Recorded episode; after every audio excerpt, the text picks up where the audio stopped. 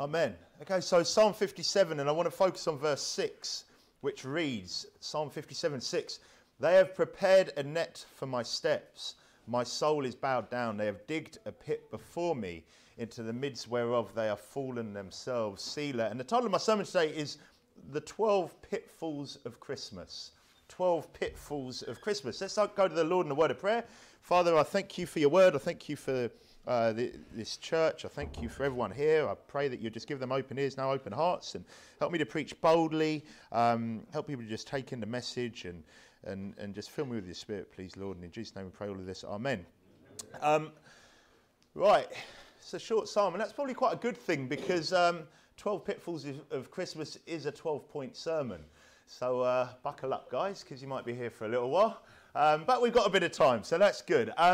It's that time of year, isn't it? It's that time of year. I haven't done a Christmas sermon yet, and I think quite a lot of um, our friends' churches are probably this is their Christmas service. So I thought I better better get going with a Christmas one before our Christmas service next year. Uh, sorry, next week. Um, but it is that time of year, and, and look, for us as Christians, there's nothing wrong with celebrating Christmas, is there? I, no one here is thinking, oh, you can't celebrate Christmas. It's so heathen. Well, it's the birth of Christ, isn't it? Isn't that what we're celebrating? we we here are celebrating the birth of Christ.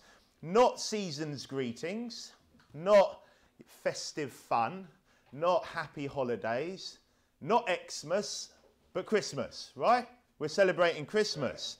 Um, we celebrate the birth of Christ or, or, the Messiah, don't we? The birth of the Messiah on the 25th of December. And yeah, it probably wasn't the 25th of December, but that's when we celebrate it. But the Christ rejecting, rejecting and often Christ hating world out there also celebrates at this time of year, don't they? What are they actually celebrating though? Anyone got any ideas? Santa for one, anything else? Yeah, I mean, there's, there's a few ideas, a few options, but they do seem to have a celebration. I'll tell you what, they celebrate pretty hard, some of them as well, don't they? Now, this is something I've noticed out Solwinnyard, and is it just me, or I've, I've noticed a trend that every house which is full of decorations and lights and everything else are the most unreceptive. Yeah. Anyone experience that at all? Yeah, okay, okay, right. So it's not just me. I was thinking, this is just me. Every time I think, oh, here we go. You know, they got all this, you know, they're celebrating hard this time of year, and you knock on the door and they do not want to hear even a word, do they? They don't want to hear a word. It's a bit of a strange phenomenon, that, isn't it? But the world is celebrating something. But um, look, with that, some of the traditions of the world aren't necessarily sinful, though, are they? Some of those traditions aren't. I was thinking about some of these. I don't believe Christmas trees are sinful. Christmas cards, anything wrong with Christmas cards? Depends what's on the cards, but they're not, the card itself isn't sinful. Gifts, yeah, swapping gifts, is that sinful? I don't think so. Nice meal, nice meal, nice feast together. Nothing wrong with that. What about mince pies? Unless someone's going to tell me it's some pagan recipe or something, and I'll, I'll get it all wrong. I like a mince pie, yeah? Okay? I like a lot of mince pies, actually. My wife's been makes a good mince pie. So mince pies, nothing wrong with that. Is there Christmas pudding? Again, if it's not soaked in brandy, nothing wrong with that. Um, Christmas cake, crackers. Look, uh, and they're, they're ones off the top of my head. There's a lot of traditions which I don't think are, are sinful. Um, you know, someone might come up to me after the service and tell me, in fact, you don't understand. This is based on some mother son God worship or something else. But look, I, I don't think it is. But a lot of what our world does is sinful, though, isn't it? A, lot of what our world does at Christmas is sinful. And there's a lot of sinful stuff out there. And, and it is a net for our feet. Okay, it's a net for our feet and it is a pit in front of us. Okay, at Christmas there, there is a net out there for our feet and there is a pit there in front of us. And yeah, they are in the middle of that pit. Like in Psalm 57, verse 6 here, they've digged a pit before me into the midway of their fallen themselves. But often they've got hold of your feet, Christian, and they're trying to pull you in with them. Okay? And that's what happens at Christmas time. A lot of the time, they might be in the pit, but they're trying to pull you in there. There's a pit there, there's a net there. And like I said, the title of my sermon is The 12 Pitfalls of Christmas. Pitfall number one is worldly music. Worldly music at Christmas. Everywhere you go. The rest of the year, you can walk into a store, into a, into a supermarket, into a clothes shop, whatever it is you need to go to, and not have to hear anything. Barring the murmuring and mumbling of people around in the shop. Whereas now you walk in and all you can hear is some sort of worldly rubbish, can't you? And look, I don't want to hear that stuff. I don't think we should want to hear that stuff. We should want to ideally avoid hearing that stuff. And I'm not saying, right, you can't go shopping, but it's pretty wicked, isn't it? And, look, you might say, well, it's just a bit of fun. They're celebrating because they're mentioning Christmas in it. They might even mention Jesus every blue moon, although I think that's getting rarer and rarer. At least they're Christmas songs. Maybe that's what you think. Well, no, not only is it usually completely ungodly lyrics, but these tunes can be catchy too, can't they? They can be pretty catchy. And next thing you know, you've walked in to grab a pint of milk and you're humming along or singing along to some sort of wickedness, like All I Want for Christmas Is You, or something along those lines. And who's that? That's Mariah Carey singing about one of the latest on a string of lovers. Right. That whore Mariah Carey, and you're humming along to one of her wicked songs, aren't you? Turn to Ecclesiastes chapter 7. Or maybe you're singing about Satan, sorry, Santa. Yeah, along at Christmas, singing, singing to Satan. And we'll get onto that in a minute. But Ecclesiastes chapter 7 and verse 5. Ecclesiastes 7:5 says, It is better to hear the rebuke of the wise than for a man to hear the song of fools. So it's better to be here, and I'm, I'm, saying the wise from the word of God here. I'm probably not that wise myself, but it's better to hear that rebuke of the wisdom of God than to hear the song of fools. And look, that stuff's catchy. That stuff gets in your head. And look, we don't want to hear it, and we can't always avoid it, can we? We can't always avoid it. Sometimes some of you are in the workplace, you can't avoid it. Sometimes you're out, some of you, you're in shops, you're in places, you can't avoid it. But we can avoid it when we can, can't we? Okay, we should make our best effort to avoid it. And that means don't have the radio on listening to that rubbish. Oh, well, they're lovely Christmas songs. It reminds me of my childhood. Yeah, but it's all wicked, isn't it? It's all wicked. I don't look. I, have heard very few Christmas songs. I'm thinking, yeah, that's a pretty clean. There's always something in it, isn't there? I want to hear that. And music's powerful, isn't it? it? Gets in your head. Don't put on the YouTube playlist for your kids. Oh well, at least they can listen to a load of Christmassy songs. But it's sinful, isn't it? It's sinful. It's a, it's a, it's a song of fools. And it's worse than that because really a lot of the time you're just brainwashing your kids. Okay, that's what you're doing with music. Music is a powerful tool to brainwash. Okay, you're brainwashing your children. Turn to Philippians 4. How about another Christmas song? Last Christmas by Wham. Yeah? Last Christmas, I gave you. My, I'm not going to sing it so you don't get it in your head. a few of you now are humming along while I do it. Last Christmas, I gave you my heart, but the very next day, you gave it away. What a whore. This year, to save me from tears, I'll give it to someone special. What a whoremonger. Look at these people. Oh, he can't even wait, wait a year. He's gone for another one. People singing about whores and whoremongers at Christmas. That's what they're doing, aren't they? Yeah. Oh, I'll give you this one. You one, you, you've taken it away. I'll give it to another one. It's just all, it's all about that. Right? What you think this is talking about? Like their, their future spouses. Do me a favour. You know what it's doing. You know what it's talking about. You know what's getting into people's people's heads, isn't it? Ironic, isn't it? It's ironic where Christ said in his word in Hebrews 13.4, don't, don't worry, you, have turned to Philippians 4. Hebrews 13.4 says, marriage is honourable in all and the bed undefiled, but whoremongers and adulterers God will judge. Yet at Christmas, Christians think it's okay to sing along about whores and whoremongers. Philippians 4.8 though says, Finally, brethren, whatsoever things are true, whatsoever things are honest, whatsoever things are just, whatsoever things are pure. I know everyone can memorize this as you all did your memory verses before, I'm sure. Whatsoever things are lovely, whatsoever things are of good report, if there be any virtue and if there be any praise, think on these things. That rules out the Christmas songs, doesn't it? That rule out the popular Christmas songs. And look, I think as a Christian, you've got no business listening to that rubbish. Look, sometimes you can't avoid it, but you shouldn't be playing it at home, surely. Okay, definitely not to your kids. 12 pitfalls of Christmas. Number one is worldly music. Number two, alcohol. Alcohol. What a pitfall at Christmas. What a net for our feet. In this nation of just about functioning alcoholics, just about, Christmas seems to be a time to get drunk, doesn't it? Christmas is all about getting drunk, which is, again, rather ironic considering Jesus wrote the Bible, didn't he? The Bible, which says in, where are we? Let's go with Proverbs 20, verse 1. Turn to Isaiah 5. The Bible says in Proverbs 20, verse 1 Wine is a mocker, strong drink is raging, and whosoever is deceived thereby is not wise. Because the world wants you to, to deceive you into thinking that drinking is okay, doesn't it? The world wants to deceive you into thinking that drink, drinking is okay. It's the best way to have fun at Christmas. That's how you have fun at Christmas. Well, you know, okay, maybe the rest of the year, Christian, you should avoid it, but Christmas, that's okay, isn't it? Oh, we should celebrate. We celebrate with something which says that you're not wise, that, that it's a mocker, that it's raging. And if you're deceived into thinking that alcohol is okay, you're not wise. Okay, you're not wise. If you think that there's any time of the year where, when, oh, well, we just cancel it out now, you're not wise. Now, Isaiah chapter 5, you're in. Look at verse 11.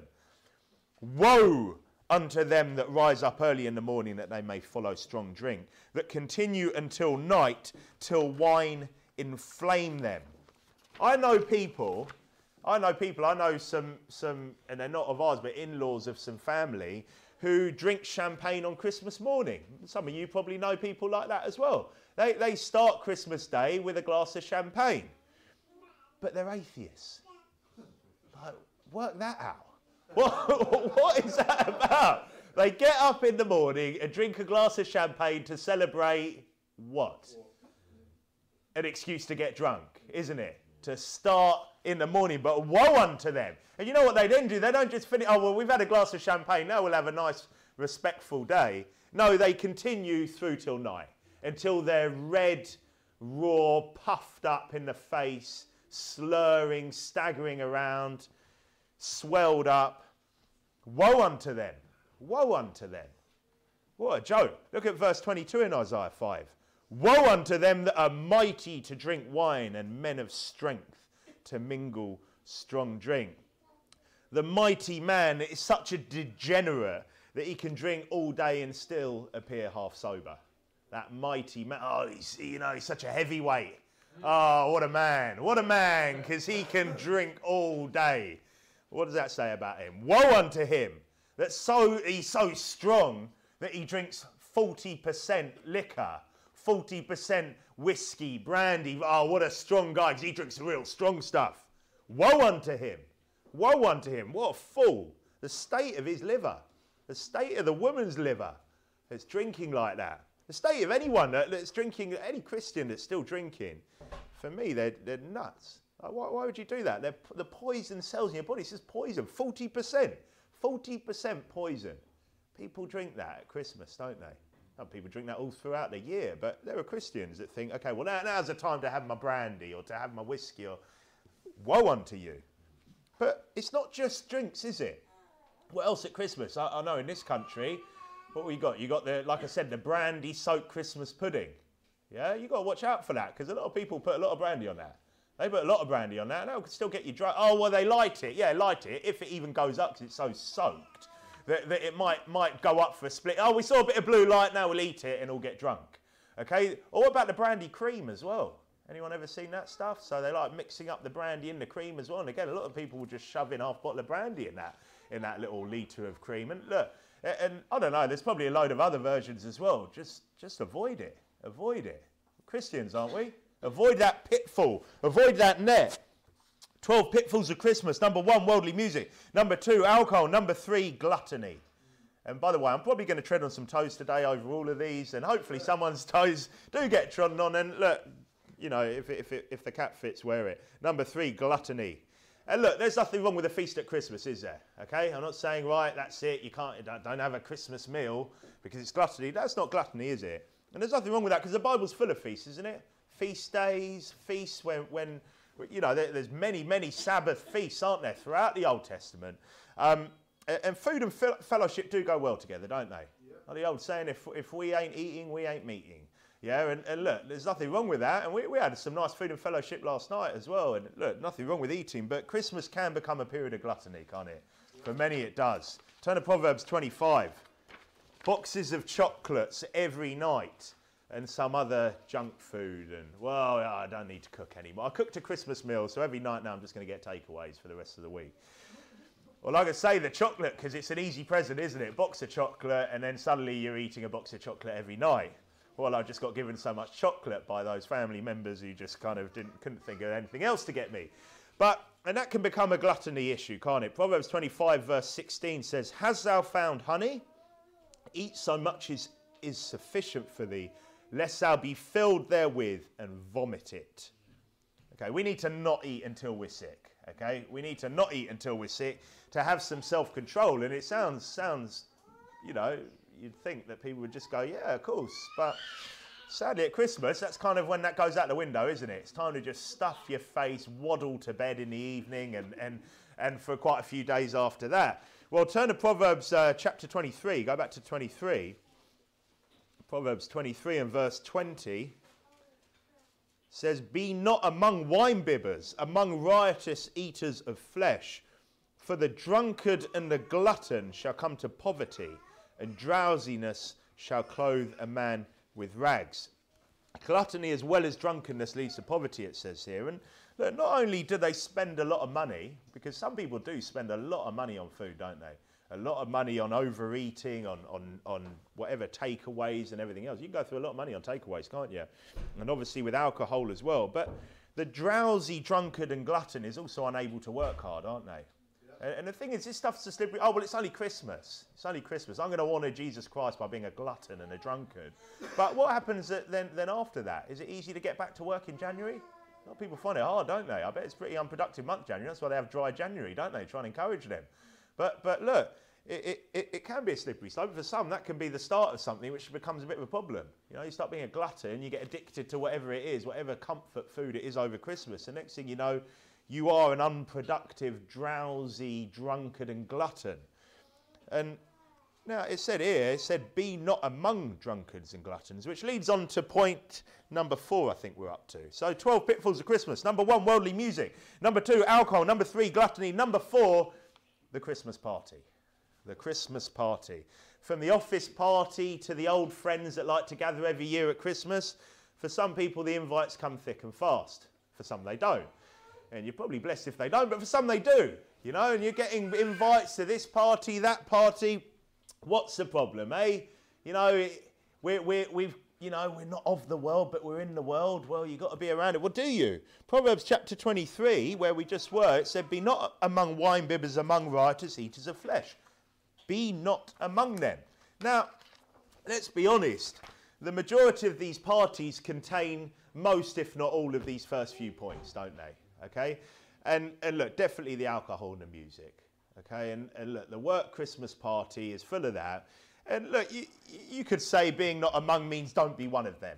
You, oh no, well it actually means don't be one of those people. I, I, don't know. I think it means don't be around. I don't. I don't want to be around drunkards and gluttons, to be honest, because it rubs off on you. But Proverbs 23 verse 31 says, "Look not thou upon the wine when it is red, when it giveth his colour in the cup, when it moveth itself awry." So if we can't look at it and we don't want to purposely listen to ungodly music, that kind of cancels out most of the Christmas parties, doesn't it? Doesn't that cancel them all out? I, I, I don't know. For me, that cancels them out. And you might be thinking, well, what about my career? But are you really going to get sacked for not going to the work Christmas party? Uh, is that really a reason to sack you? Because you didn't want to be around drunkards? Because you didn't want to be sitting there with a load of people getting wrecked? Look, that's hard to look. Even if you think, well, I'm not going to be tempted, even if you think, well, I could be a good, I could be a good testimony here. Are you really going to get people saved at the work Christmas party? Are you going to get the drunkard saved? Look, and look, they're different work. Maybe some work Christmas parties are all right. Maybe they're just a quiet meal and nothing else. Maybe there's, you know, something that, that, that's, that's not full of sin. But look, why, why, don't you get them saved at work? Get them saved. Try and get a one-on-one time if you think that you, you can get them saved. But the work Christmas party, I don't think that's for a Christian. Okay, not most of the ones I've heard of, unless unless you see one that's not. What, what do you want to be around? How, what are you going to do? Like shut your eyes while they're drinking and don't want to, you know, look. look don't, we don't want to be around it. We don't want to look on it, do we? We don't want to be around that. We don't want to be around the music. We don't just, for me, just avoid it. I don't want to be there. Um, fortunately, I don't have a work Christmas party, but look, truthfully, I don't want to be around that. I've been at a few over the years, and they're pretty wicked. Okay, they are wicked, and and look, that's without going into the promiscuity, the drugs, a lot of them as well and, and the rest of it. I don't want to be around that. 2 Corinthians 6.17, you don't have to turn, it says, Wherefore come out from among them and be ye separate, saith the Lord, and touch not the unclean thing, and I will receive you. I think that's very hard to be at a work Christmas party uh, uh and to be, be coming out and be separate for, that, for me. I think that's really difficult. So 12 pitfalls at Christmas. We've got number one, worldly music. Number two, alcohol. Number three, gluttony. Number four, the Christmas party. And number five, family get togethers the family get togethers. Look, the same applies to meeting up with your unsaved or liberal Christian family, doesn't it? Doesn't the same apply with that? Look, and I'm not saying you can't see them, okay? All right, that's it. You know, you can only see other Bible believing Christians that follow the word of God that have got a good testimony. I'm not saying that, but but is the worldly music, the drunkenness, the gluttony, is that now okay because it's family? Is that well? Oh, that, that's okay. Well, so what do you do though? What do you do? Because it's hard. Look, I'm not saying you have to just. That's it. You can't see your family, but maybe you can do something I've done is just explain that you don't want to be around drinking. So if I'm going to bring my children, my family, my children to your house, would it be okay if we did it without alcohol? And and then you kind of get get the idea whether they really love you and whether they actually want to spend time with you, if they just want to try and poison and brainwash your children and be a bad influence to your children. Or say to them, how about you come to me? Come to my house and make a point of saying, can you not bring a bottle of whatever it is with you if you think that's what they're going to do? Because look, I, do, you want, do you want to be at the house with the unsaved or, or whether they're saved or not, it doesn't really make much difference, the drunkard family members who, with your children, with your young kids, you don't know where they are and anything else. Do you really want that? I don't want that. I don't want my kids seeing that. I, don't want. I don't want my kids going. Well, it's okay for, for the cool uncle or the cool auntie or whatever else. Well, they well, they drink. They seem to be. I don't want my kids seeing that. I don't want them around that. And the Bible says to not look upon it. The Bible says to, to, to not be among those people, among wine bibbers, among ripe seeds of flesh. So why is that okay at Christmas? Shouldn't it be the opposite? Christmas is an important time, isn't it? Look, like I said, I think like I've had it. Family members have said, okay, cool, cut out the alcohol. If I was an alcoholic, a recovering alcoholic, they'd say fine. And I, have actually had that before I saved, where, the, where a, a, a, really close family friend of my parents, she finally started dealing with her alcoholism. The lady had been like a functioning alcoholic, and, and everyone agreed no alcohol when she came round. They're fine with that. Why can't they be fine with that with a Christian? Right. Because we got, we got a good reason, haven't we? Why can't they be, be fine with that around my children? Because it is a crazy world we live in, isn't it? Yeah. Where, where a kid's party, where family dues, with little kids running around, is when people get wrecked and get absolutely hammered. And they're staggering around, and all sorts of filth is coming out of their mouth. Who knows what wicked thoughts going on? And, and let's be honest, a lot worse happens, doesn't it? Yeah. A lot worse happens because people think, well, it's no problem. What's the problem with them getting drunk around your children? I don't want that. So for me, you know, that's something to avoid. That's a pitfall. That's a net for our feet, isn't it? What do we want to be around people like that for? Just tell them, tell them, and be polite about it. You have to be, you don't have to tell you your your drinkings. We could just say, look, we're Christians, we don't like drinking. Um, you know, I don't, I don't have it around my children. Would it be okay not to have it? And if not, come to my house. And if not, is that really the end of the world? That's how I see it. Look, if they were smoking crack, they would be okay, wouldn't they? They would say, okay, yeah, I'll cut out the crack today. Well, and you might laugh, but I'll tell you what, I think probably more abuses have happened to children from alcoholics yeah. and drunkards at Christmas parties than from crackheads. Yeah, yeah? and they and, and look, oh, oh yeah, but, but crack's illegal. Oh yeah, because our righteous government, they've got it right, haven't they? Yeah, because because alcohol's okay because Boris Johnson says it is, or whoever, whatever other idiot is in government. No, look, I don't want to be around it. I, I, look, politely, politely, you can say that and you can be a good testimony that way, can't you, as well? And show them that actually you can celebrate the birth of Christ without getting drunk. Yeah, because that's what everyone's doing. That's sadly what most of this world is doing, isn't it? Turn to 1 Peter chapter 4. And look, in case you're wondering, well, they, they might take this, they're, they're probably going to speak evil of you. Okay? That's the truth. They're going to speak evil of you, but I prefer them to speak evil of me than God speaking evil of me. Who do you care more about? Pers- me, I'm, uh, you know, as for me and my house, yeah, we'll serve the Lord. First Peter chapter 4 says, For as much then as Christ, from verse 1, for as much then as Christ has suffered for us in the flesh, arm yourselves likewise with the same mind. For he that has suffered in the flesh has ceased from sin. That he no longer should live the rest of his time in the flesh to the lusts of men, but to the will of God.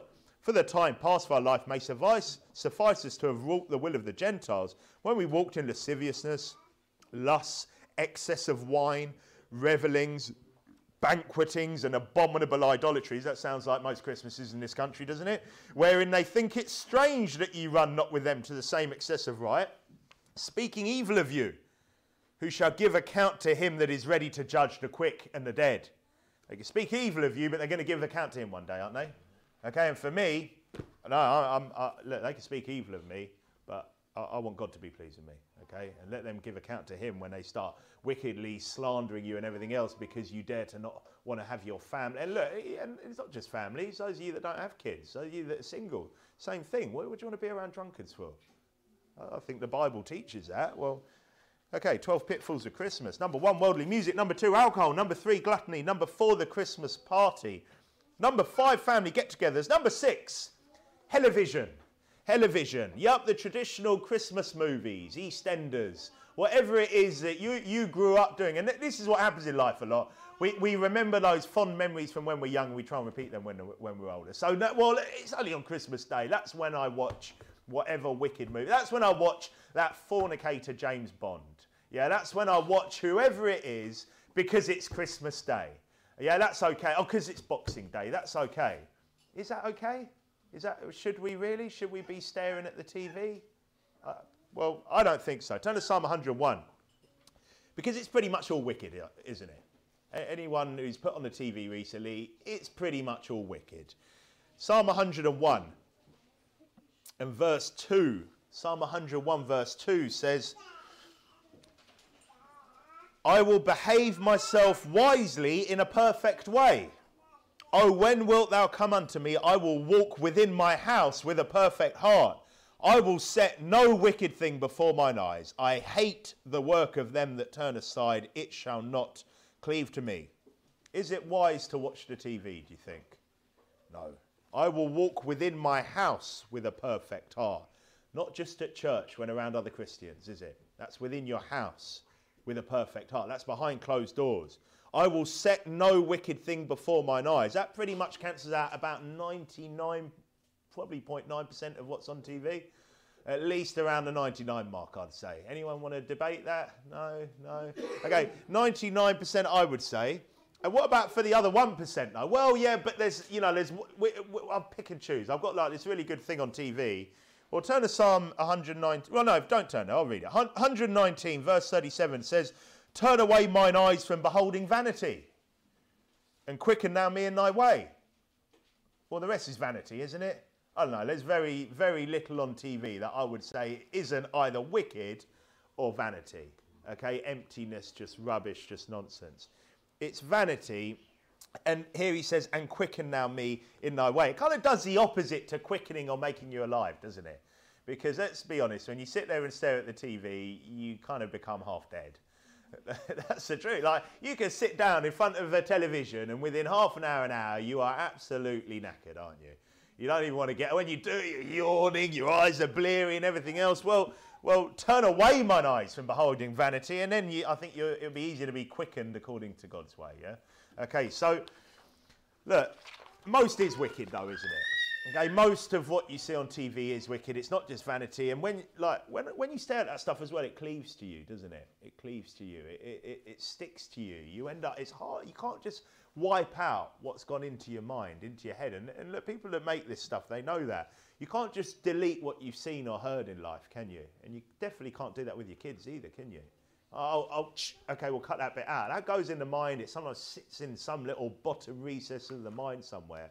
And look, out of all the times of the year when we're celebrating the birth of Jesus Christ, is that a time to be dabbling with that? Is that a time to be setting wicked things before? Oh, right, now it's time to celebrate with some wicked stuff. It's just the complete opposite, isn't it? 12 pitfalls of Christmas. Number one, worldly music. Number two, alcohol. Number three, gluttony. Number four, the Christmas party. Number five, family get togethers. Number six, television. And number seven, we're on to him, Satan Claus. Number seven, Satan Claus. Yep, Satan Claus is a false god. The false god, Satan Claus. He sees you when you're sleeping. He knows when you're awake. He knows if you've been good or bad. So be good for goodness sake. if I see anyone blocking their kids' ears here, I'm going to know, okay? Because look, if you call yourself a Christian, you don't hate this false God lie, then you're not right with God. Okay, you're not right with God if you think that that's okay. He's a false God and he's taken over from, from Jesus Christ at Christmas, isn't he? In everyone's hearts and minds, pretty much in this country and most of the world now, that wicked false God is now what people think about at Christmas. It is, isn't it? It's all about Satan Claus. And that includes his false god buddies as well. The little elves, the reindeer, the flying reindeer, and all the other magic and nonsense out there. Like these people, like we've got family members who do this elf on the shelf. I don't know, uh, what, what is this? What is this? What is Christmas? It's the birth of Christ, not magic and fairies and all of that junk. Yeah, it's wicked. It is wicked. Okay, and I'm, look, I'm not, oh, well, you know, now it's time, look, it's wicked. Okay? And if, look, you might sit there and think, well, I haven't, okay, I haven't really thought about this before. Okay, amen, but you do now. Okay, now you should be thinking about that and thinking, what am I doing? We're celebrating the birth of Jesus Christ, and you're instead worshipping some fat false god, yeah, in some stupid outfit, because it is a stupid outfit. Let's be, who ever thought of that outfit? That stupid all red outfit. Wicked. And look, he has been slowly taking over Christmas because he started as St. Nicholas. And it was just, you know, a little kind of, you know, Catholic fairy tale or something. Then it, then it increased to, you know, th- then he became, what, well, after that, Father Christmas. Didn't sound too bad. And now it's just, just open, just open false God with of an anagram of Satan, Santa Claus. Yeah, it is ridiculous. And, and now it's not, I mean, most people miss out the clause, but now it's just Santa isn't it? All about Santa. Is Santa coming this year? And Going up to kids, oh, what did Santa get you? And everything. That's what it's all about, isn't it? That's what it's become in this, in this wicked world. And it is a net. It is a net for it's a trap for us. And look, like I said, you might not have thought about it before. Oh, it's just what people do. It's just a tradition that we lie through our teeth. It's just a tradition that in our country we lie through our teeth to our children. Okay? But does that make it right? Does that make it okay? It's part of the magic of Christmas. Oh, it's all the magic of Christmas. He knows if you've been good or bad. How about you tell your kids that there's none that doeth good? No, not one. Santa ain't coming this year, kids, because no one's good. Yeah? Give them a bit of truth. Sorry, kids, it's done. But now, this is what people get upset about. They go, but what if he ruins it for another kid? What if she ruins it for another kid? What if they go and tell one of the unsaved kids and it ruins it for them? Because that's what we worry about. What about other people? Oh, forget God. Forget the false God. What if they go, go to school and everyone hates them because they've just ruined it? And all the parents go, what, what? I remember getting told off. Because when I, when I revealed to some kid, you know, who pretended he already knew, he done me up there. Oh, yeah, yeah, I know. I said, so I said, okay, you know. and next thing you know, I'm getting told off by everyone. His mum hates me and everything else. well, Look, we tell our kids about all the other lies in the world, don't we? Don't you? I hope you do. I hope you warn your kids about the other lies. What if they ruin that cute story about us all coming from apes? What if they ruin that for the other kids? Yeah, because they could, couldn't they? They might, they go to school or go to the club or whatever it is and ruin that cute story. The cute story that most people are going to heaven because they're not that bad. What about that cute story? I hope your kids aren't going to school and saying that, or going to whatever club it is, or around the unsaved kids. What if they ruin that cute story about all religions being the same God? We're not fussed, are we? Because they're saying the truth.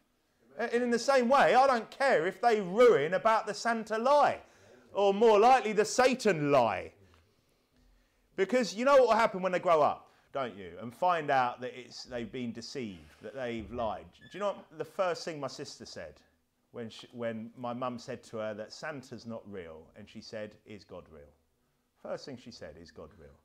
Okay, and, and look, that's what happens, doesn't it? Because they're like, Well, wait a second, you've been lying about old Satan Claus, the false God, who seems to have some godlike powers. What else have you been lying to me about?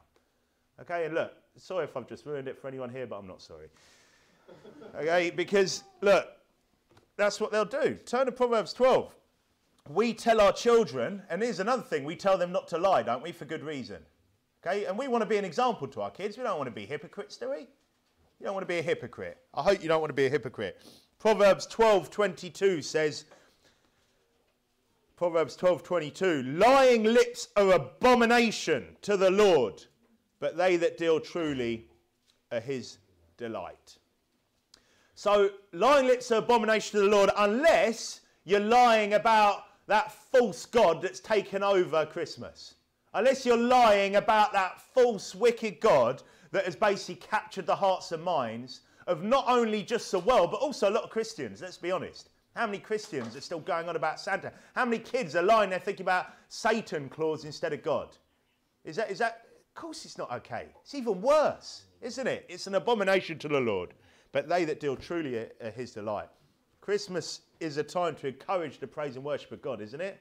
Not a time to basically encourage the praise and worship of some big fat fake. Okay? It's wicked. 12 pitfalls of Christmas. Number one, worldly music. Number two, alcohol. Number three, gluttony. Number four, the Christmas party. Number five, family get togethers. Number six, television. Number seven, Satan Claus.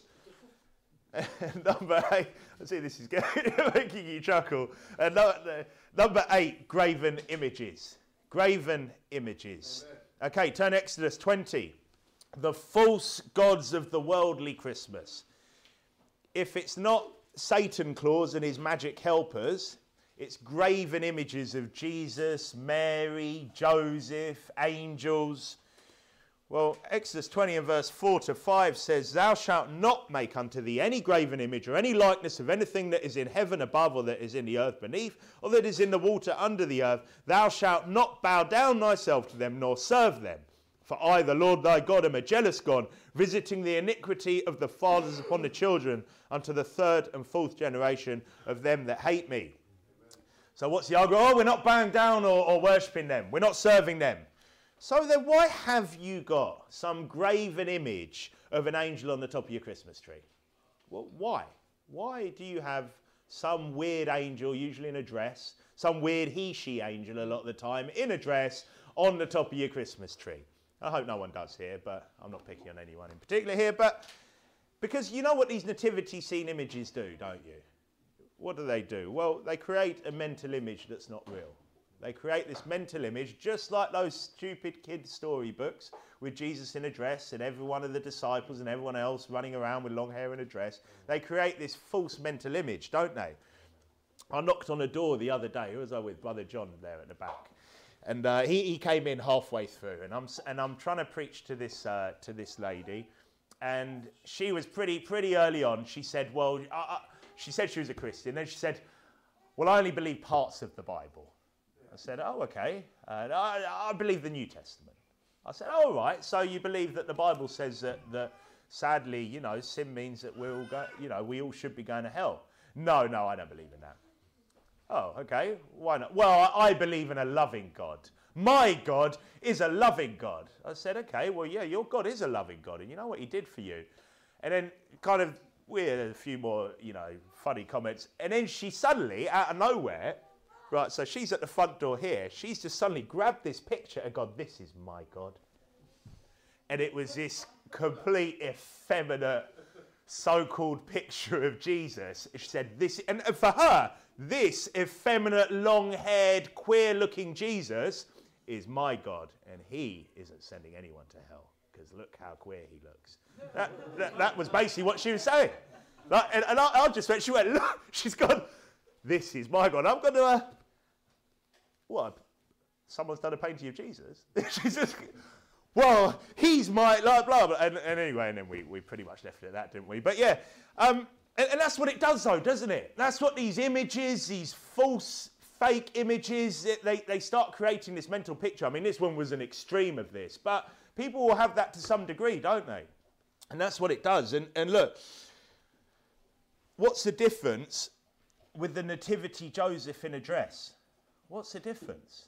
Oh, oh well, Joseph wore a dress. All the shepherds were running around in dresses and frocks and, and, and long hair and everything else, but, but, but Jesus didn't. No, it just, it just constantly reaffirms that false image, doesn't it? That false narrative of basically a hypocritical uh, God as well, that said clearly that long hair is a shame unto a man. So, so either, whichever way you look at it, if you say, oh, well, well, he didn't have the long hair, but, but that's all, it's just constantly just pushing, promoting this. But look, he said clearly not to have long hair, didn't he? And, and then what, what happens? When you're bowing to Jesus, what's the image a lot of the time in, in many Christians' heads when they're bowing to Jesus? Some long haired hippie in a dress, sadly. And where does that come from? From all this junk. Okay, so just get rid of that. Get rid of that nativity junk. You don't have to there. 1 John 5.21 says, Little children, keep yourselves from idols. Amen. Amen to that, eh? 12 pitfalls of Christmas. Number one, worldly music. Number two, alcohol. Number three, gluttony. Number four, the Christmas party. Number five, family get togethers. Number six, television. Number seven, Satan Claus. Number eight, graven images. And number nine, greed. Greed. Kids, are you listening here? Okay, kids, listen up here. Because kids are often sport rotten at Christmas, aren't they? Kids are often absolutely sport rotten. And our worldly Christmas, it, it, it, look, it encourages greed like nothing else, doesn't it? Doesn't it just encourage that greed for what can I get? What can I have? Stuff, stuff, stuff, things, things, things. You know, possessions. What's going to be spent on me? What am I going to get? What are you getting for Christmas? What did you get for Christmas? Uh, uh, the first church I was really part of, this liberal church, a wicked liberal church. At Christmas, forget the sermon, no sermon. The, the, the pastor, in inverted commas, stood at the front of the church and just invited kids up with their presents to show everyone what present they got. Now, look, again, there's nothing wrong with exchanging gifts, but what a waste of a Christmas service just coming up and it was, you know, and then it was like easy cheap laughs where he could kind of mock what the kid says and everyone's like, oh, he's so funny, you know, when he's going, oh, what, what have you got there, little one? And they go, I've got, a, you know, whatever it is, a thousand pound computer. you know, great. Next one comes up. It was wicked. And, and look, again, nothing wrong with gifts, but we've got to be careful we don't get greedy at Christmas, don't we? And it's not just kids, is it? Because a lot of adults do as well. A lot of adults get a lot of money spent on them and get a lot of stuff and a lot of things and start, you know, start writing gift lists. Lists of what I want. I want this, I want that, you know. People do that. It's not just kids. Kids do that as well. But in, again, you don't have to turn to. Luke 12, 15, Jesus speaking, and he said unto them, Take heed and beware of covetousness, for a man's life consisteth not in the abundance of the things which he possesseth. And adults can be bad for this, like I said too. And, and look, kids, adults, just just think about that. It doesn't. That's it's not really important, is it? Plotting and planning your gifts. Turn to Acts chapter 20. So there is nothing wrong with giving and receiving gifts, but we want to be different, don't we? Not just focusing on what we can get. Not just focusing on, well, what am I going to get for Christmas? Acts chapter 20 and from verse 33. Acts 20, verse 33 says, I have coveted no man's silver or gold or apparel. Yea, ye yourselves know that these hands have ministered unto my necessities and to them that were with me. I have showed you all things. So labouring, you ought to support the weak, to remember the words of the Lord Jesus, how he said, It is more blessed to give than to receive. And that's a great thing to remember at Christmas, isn't it? It's more blessed to give than to receive. And something, look, again, uh, look, we, we, I'm sure myself and my wife get many things wrong, as we all do as parents, but something we thought was quite a good thing that we started doing is at Christmas, we used to get, our, because our, we had like a lot of family that were just giving presents, sending presents, our kids were just getting all this stuff. So we basically made them earn money at Christmas and then go to the pound shop and buy presents for everyone that was, that was constantly giving them presents. And then they then started really enjoying it. And you know what? You can get some good stuff at a pound shop as well that, that, that you know, actually people are quite pleased to get. It's not just a load of old junk. It kind of is junk, but it can be quite useful junk. And, and uh, for me, that was a really good thing. They started enjoying the giving. They liked giving the gifts to people. They wanted to see them to give them their gift, not just to see them to get their gift. And I think that's a nice thing to do uh, something along those lines. Again, you, I'm sure you all have your own ideas of stuff you can do, but look, it is more blessed to give than to receive, isn't it? And, and we can create little monsters at Christmas, can't we? Because they can become monsters to the point where they could literally have just opened, I don't know, a, a brand new car and they'll just go, next one, next one, because they just become like present mad, and all they want to do is open more and more and more and more and more because they've just got this big stack of like what, what they what are they benefiting from that at all? And, and they do they become monsters from it as well, and they're rude, and then they're not appreciative because all they want to do is open the next present. You're almost trying to pull them back, and suddenly they've got the strength of ten men. Well, they're just trying to rip open the next present. There's more presents, presents. You know, it's like, what what have we created with that? And we don't have to encourage that, do we? Okay, Christians, we don't have to encourage that. Look, again, encourage them to want to give. Uh, and, and when we give to our kids, do we have to give them like 100 presents? Surely not. Okay, so, right, and that's, that's kind of, you know, what we should be focusing on more on. But, but that giving rather than receiving. But then that leads on to the next point. So 12 pitfalls of Christmas. We're doing all right for time here. Number one, worldly music. Number two, alcohol. Number three, gluttony. Number four, the Christmas party. Number five, family get togethers. Number six, television. Number seven, Satan Claus. Number eight, graven images. Number nine, greed. And number 10, overspending. Overspending is a pitfall at Christmas, isn't it? Yes, it's more blessed to give than to receive. It is, isn't it? But that, that doesn't mean that you should be spending thousands of pounds at Christmas, does it? Okay, again, are you honouring, are you glorying God with that? Because, look, people do, don't they? Some people spend an absolute fortune. Some people get into massive amounts of debt at Christmas. Some people, it becomes a massive stress. They're saving up for Christmas all year round. Why? Why? What is it that they, they need to spend all that money on? Because you definitely shouldn't be getting into debt at Christmas, should you? Buying your third cousin twice removed presents for their baby that you think they might have just had with their, you know, with their girlfriend or something. Well, I better get them. Uh, and why? Why? Because a lot of times people you don't even know, you don't even see, you don't even care about, really, let's be honest. But you feel pressured to get them a present. What's it all about? Well, turn to John 15. Do you know what it's all about? To be popular. That's usually what it's about. To be popular. For them to think well of you. For them to think how generous you are. For them to not be irritated, annoyed, or worried that they're going to think you didn't get them something this year. Look, if, you're gonna, if you live for God, they're going to hate you anyway. Okay, that's. If you live for God, if, you, if you're right with God, sooner, sooner rather than later, they're going to hate you. Okay? John 15 and verse 19 says, If you were of the world, the world would love his own. But because ye are not of the world, but I've chosen you out of the world, therefore the world hateth you. If you act all worldly, they will love you. But God's chosen you out of the world, hasn't he? Okay? I, I believe that applies to us as well. And look, if you really want to get everyone a present because you're nice like that, look, that's fine. But don't get in debt doing it. Don't make your husband or husbands, you know, don't make yourselves end up having to just work extra hours and, you know, and, and get to the point where you can barely put food on the table for the kids just so you can buy whatever distant relative it is some stupid present that doesn't look too cheap because you don't want to look like a cheapskate either because it's nonsense. It's all rubbish, isn't it? Who cares? Look, if you want to get them something, get them, but just get them something cheap. Like I said, a pound shop. You get stuff from a pound shop if you need. Go and get them some pound gifts and maybe go to a more obscure pound shop because a lot of people end up going in there and knowing what's in there. But no, I'm joking. Look, get get them. Look, because isn't it meant to be the thought that counts? Isn't that what, isn't that what the world says? It's the thought that counts. It's a thought as long as the thought had like at least 20, 30 plus pounds behind it. Yeah, because then I look like I've got a few quid and I look like I'm generous. But again, it's just all about what people think, isn't it? All about what they what, what they say. Definitely don't get into debt. You don't have to turn there. Proverbs 22 7 says, The rich ruleth over the poor, and the borrower is servant to the lender.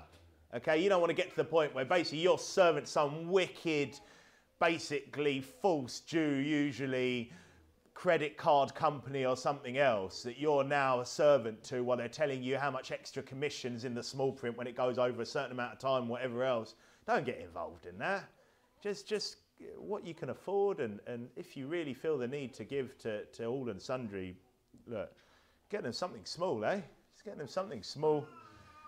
And look, be a wise and faithful steward with what God's given you. Yeah? Remember, God's, God's provided you with the work and whatever it is that's, that's, you know, provides you with your money. Be a wise and faithful steward with that. 12 pitfalls of Christmas. And wives, those of you that are wives here, don't spend all your husband's money on gifts for someone that no one cares about. Yeah?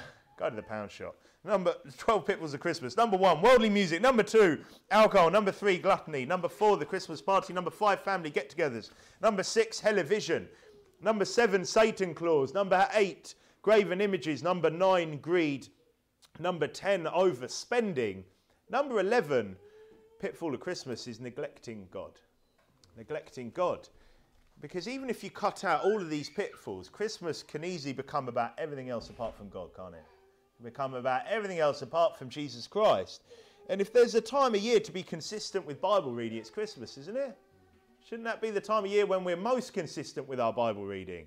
There's a time of year to be consistent with prayer, it's Christmas, isn't it? Is, would it be right to say, oh, no, I'm too busy right now to be reading the Bible, to be in prayer? Because otherwise, it's like going to a birthday party and not even speaking to the birthday boy, isn't it? It's like turning up to the birthday party and, no, I'm too busy, too busy with other things and other people to actually say anything to the birthday boy. Avoiding him when he tries to talk to you. Just turning away and going the other way because he, he wants to talk to you. He wants to talk to you and he wants you to talk to him. But Christmas, one of the big pitfalls, people, well, it's Christmas, so too busy for that. I don't have time for my Bible reading right now. I don't have time for my prayer. James 4 8 says, Draw nigh to God, and he will draw nigh to you. Cleanse your hands, ye sinners, and purify your hearts, ye double minded. Because how many Christians do get so busy that they get slack with this? They do, don't they? They, they don't draw nigh, they go the other way. They draw away from God. And how many won't even come to the birthday party? How many just refuse to even come to the birthday party because they're so busy, not coming to church because Auntie Agnostic and Uncle Atheist are coming round? Yeah, well, oh, no, no, they're coming around, so I'm not going to go to the birthday. That's it's true, isn't it? This is what happens. You'll get Christians around the world that do that. No, well, I can't make church because it's Christmas Day. I've been invited to my unsaved worldly family's house. Look, look, I understand some of you come from afar and there's travel issues at Christmas, but for those of you that don't, like, what sort of excuse? And if you're, you know, and again, even if you're not coming to church, you should be glorifying God, shouldn't you? Should be thinking about God. And, and I know our church service is a day after, but on that day as well, think about God, glorify God, read your Bibles, pray, sing to God. Shouldn't, shouldn't we be doing that? Isn't that what it's about? Or, or, or is it all about having that feast with your God hating reprobate uncle or whoever it is? Because that's what a lot of people do. And look, Christmas is a time to be in church, to be in the Word of God, to be in prayer, isn't it? Isn't it? Yeah, surely that's what it's about. If we're going to say, look, yeah, look, the worldly Christmas is a joke, we're Christians, we want to, yeah, no, we're celebrating the birth of Christ. Well, how are you doing that? With the Christmas tree. Yeah, look, there's nothing wrong with the Christmas tree. But the Christmas tree isn't celebrating. The Christmas tree isn't drawing nigh to God. The Christmas tree isn't thinking about God. Yeah, the, the, whatever else, the other traditions, they're okay, a lot of them. But if we're going to say, yeah, no, that's okay, that's because really we're saying Christmas is okay, aren't we? And in which case, if we're going to pull away from that worldly Christmas, we want to make sure that we're, we're still thinking about God and being close to God at Christmas. Okay, last bit then 12 pitfalls of Christmas. Do you want to hear the list again? Man, okay, that, that first bit, worldly music, we're up to the 12th time now. Okay, if anyone's still listening to worldly music at the end of this, man, you're lost. Okay, are you even safe? No, joking. Okay, number one, worldly music. Number two, alcohol. Number three, gluttony. Number four, the Christmas party. Number five, family get together. Number six, television. Number seven, Santa Claus. Number eight, graven images. Number nine, greed. Number ten, overspending. Number eleven, neglecting God. That was wasn't bad. Come on. And number twelve, number twelve, not enjoying it, not enjoying Christmas, because we can get so busy at Christmas, so stressed, can't we? And look, a lot of people do. They get stressed out at Christmas so focused on presents and catering that we forget to enjoy it.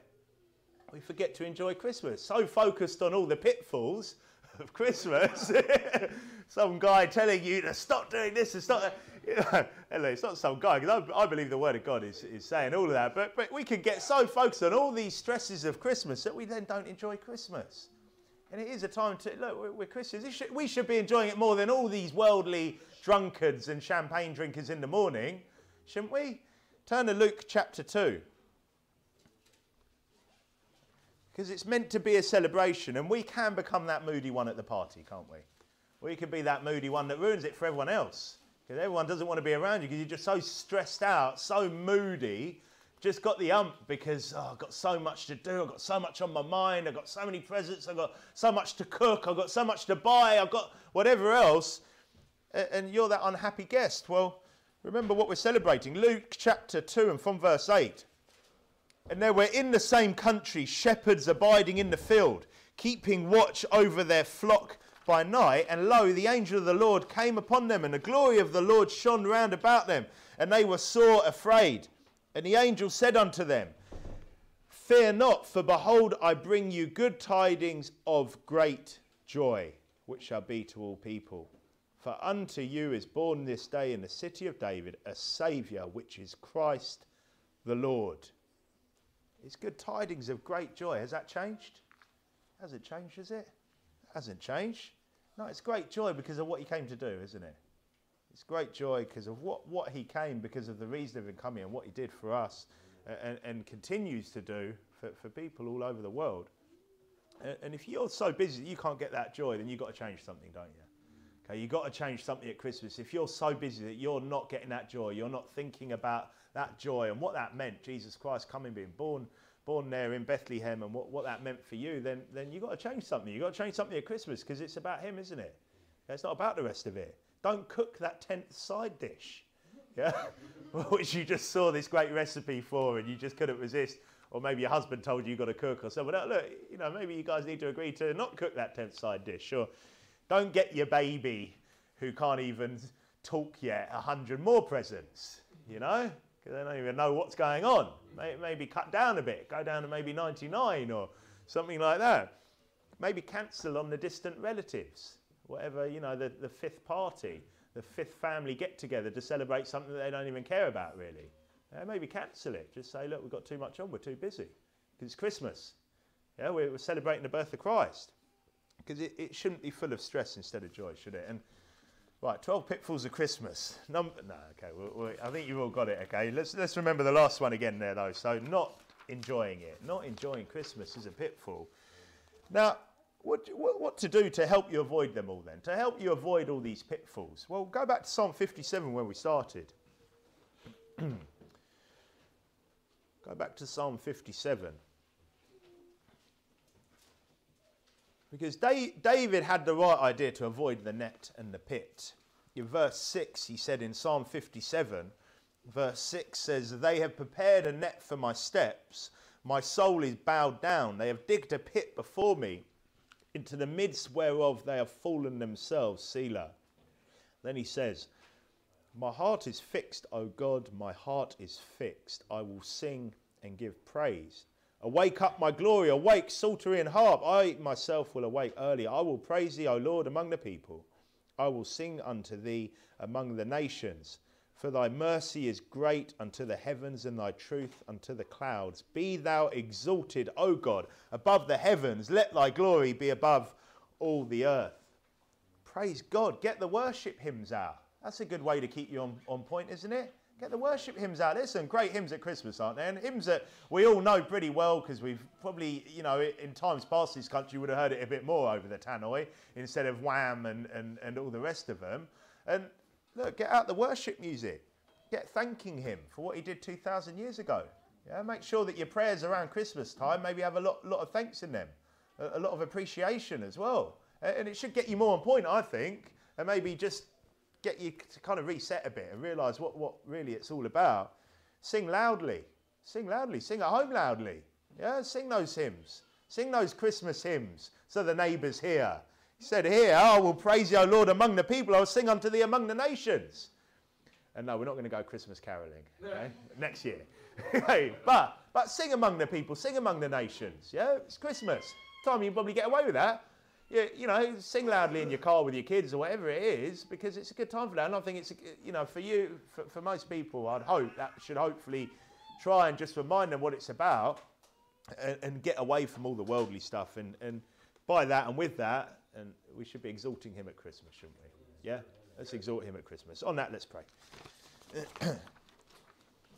Father, I, I, thank you. I thank you for, for that day, you know, 2,000 odd years ago now. Thank you um, that, that, we're in this period where we can think about that and focus on that and help us to, all to do that. Help us all as a church to do that when not only when we're together here, but also in our day to day lives to, to just put the focus on you right now and away from all this all this worldly distractions and and and help us to just keep away from these pitfalls these these and they are pitfalls and nets and look, there's different everyone here will have different temptations and different pitfalls which which will be be a problem for them and I just pray that you help us all to get to, to deal with these, to conquer these things, to, to take this in the right spirit, to just help us to just be more how you want us to be, to exalt you more at Christmas, and, and just help us to all to all enjoy it though as well. Help us to all have a great next couple of weeks and, and a time when we can really think about you and, and and, and just really glorify your name. In Jesus' name we pray all of this. Amen. Amen.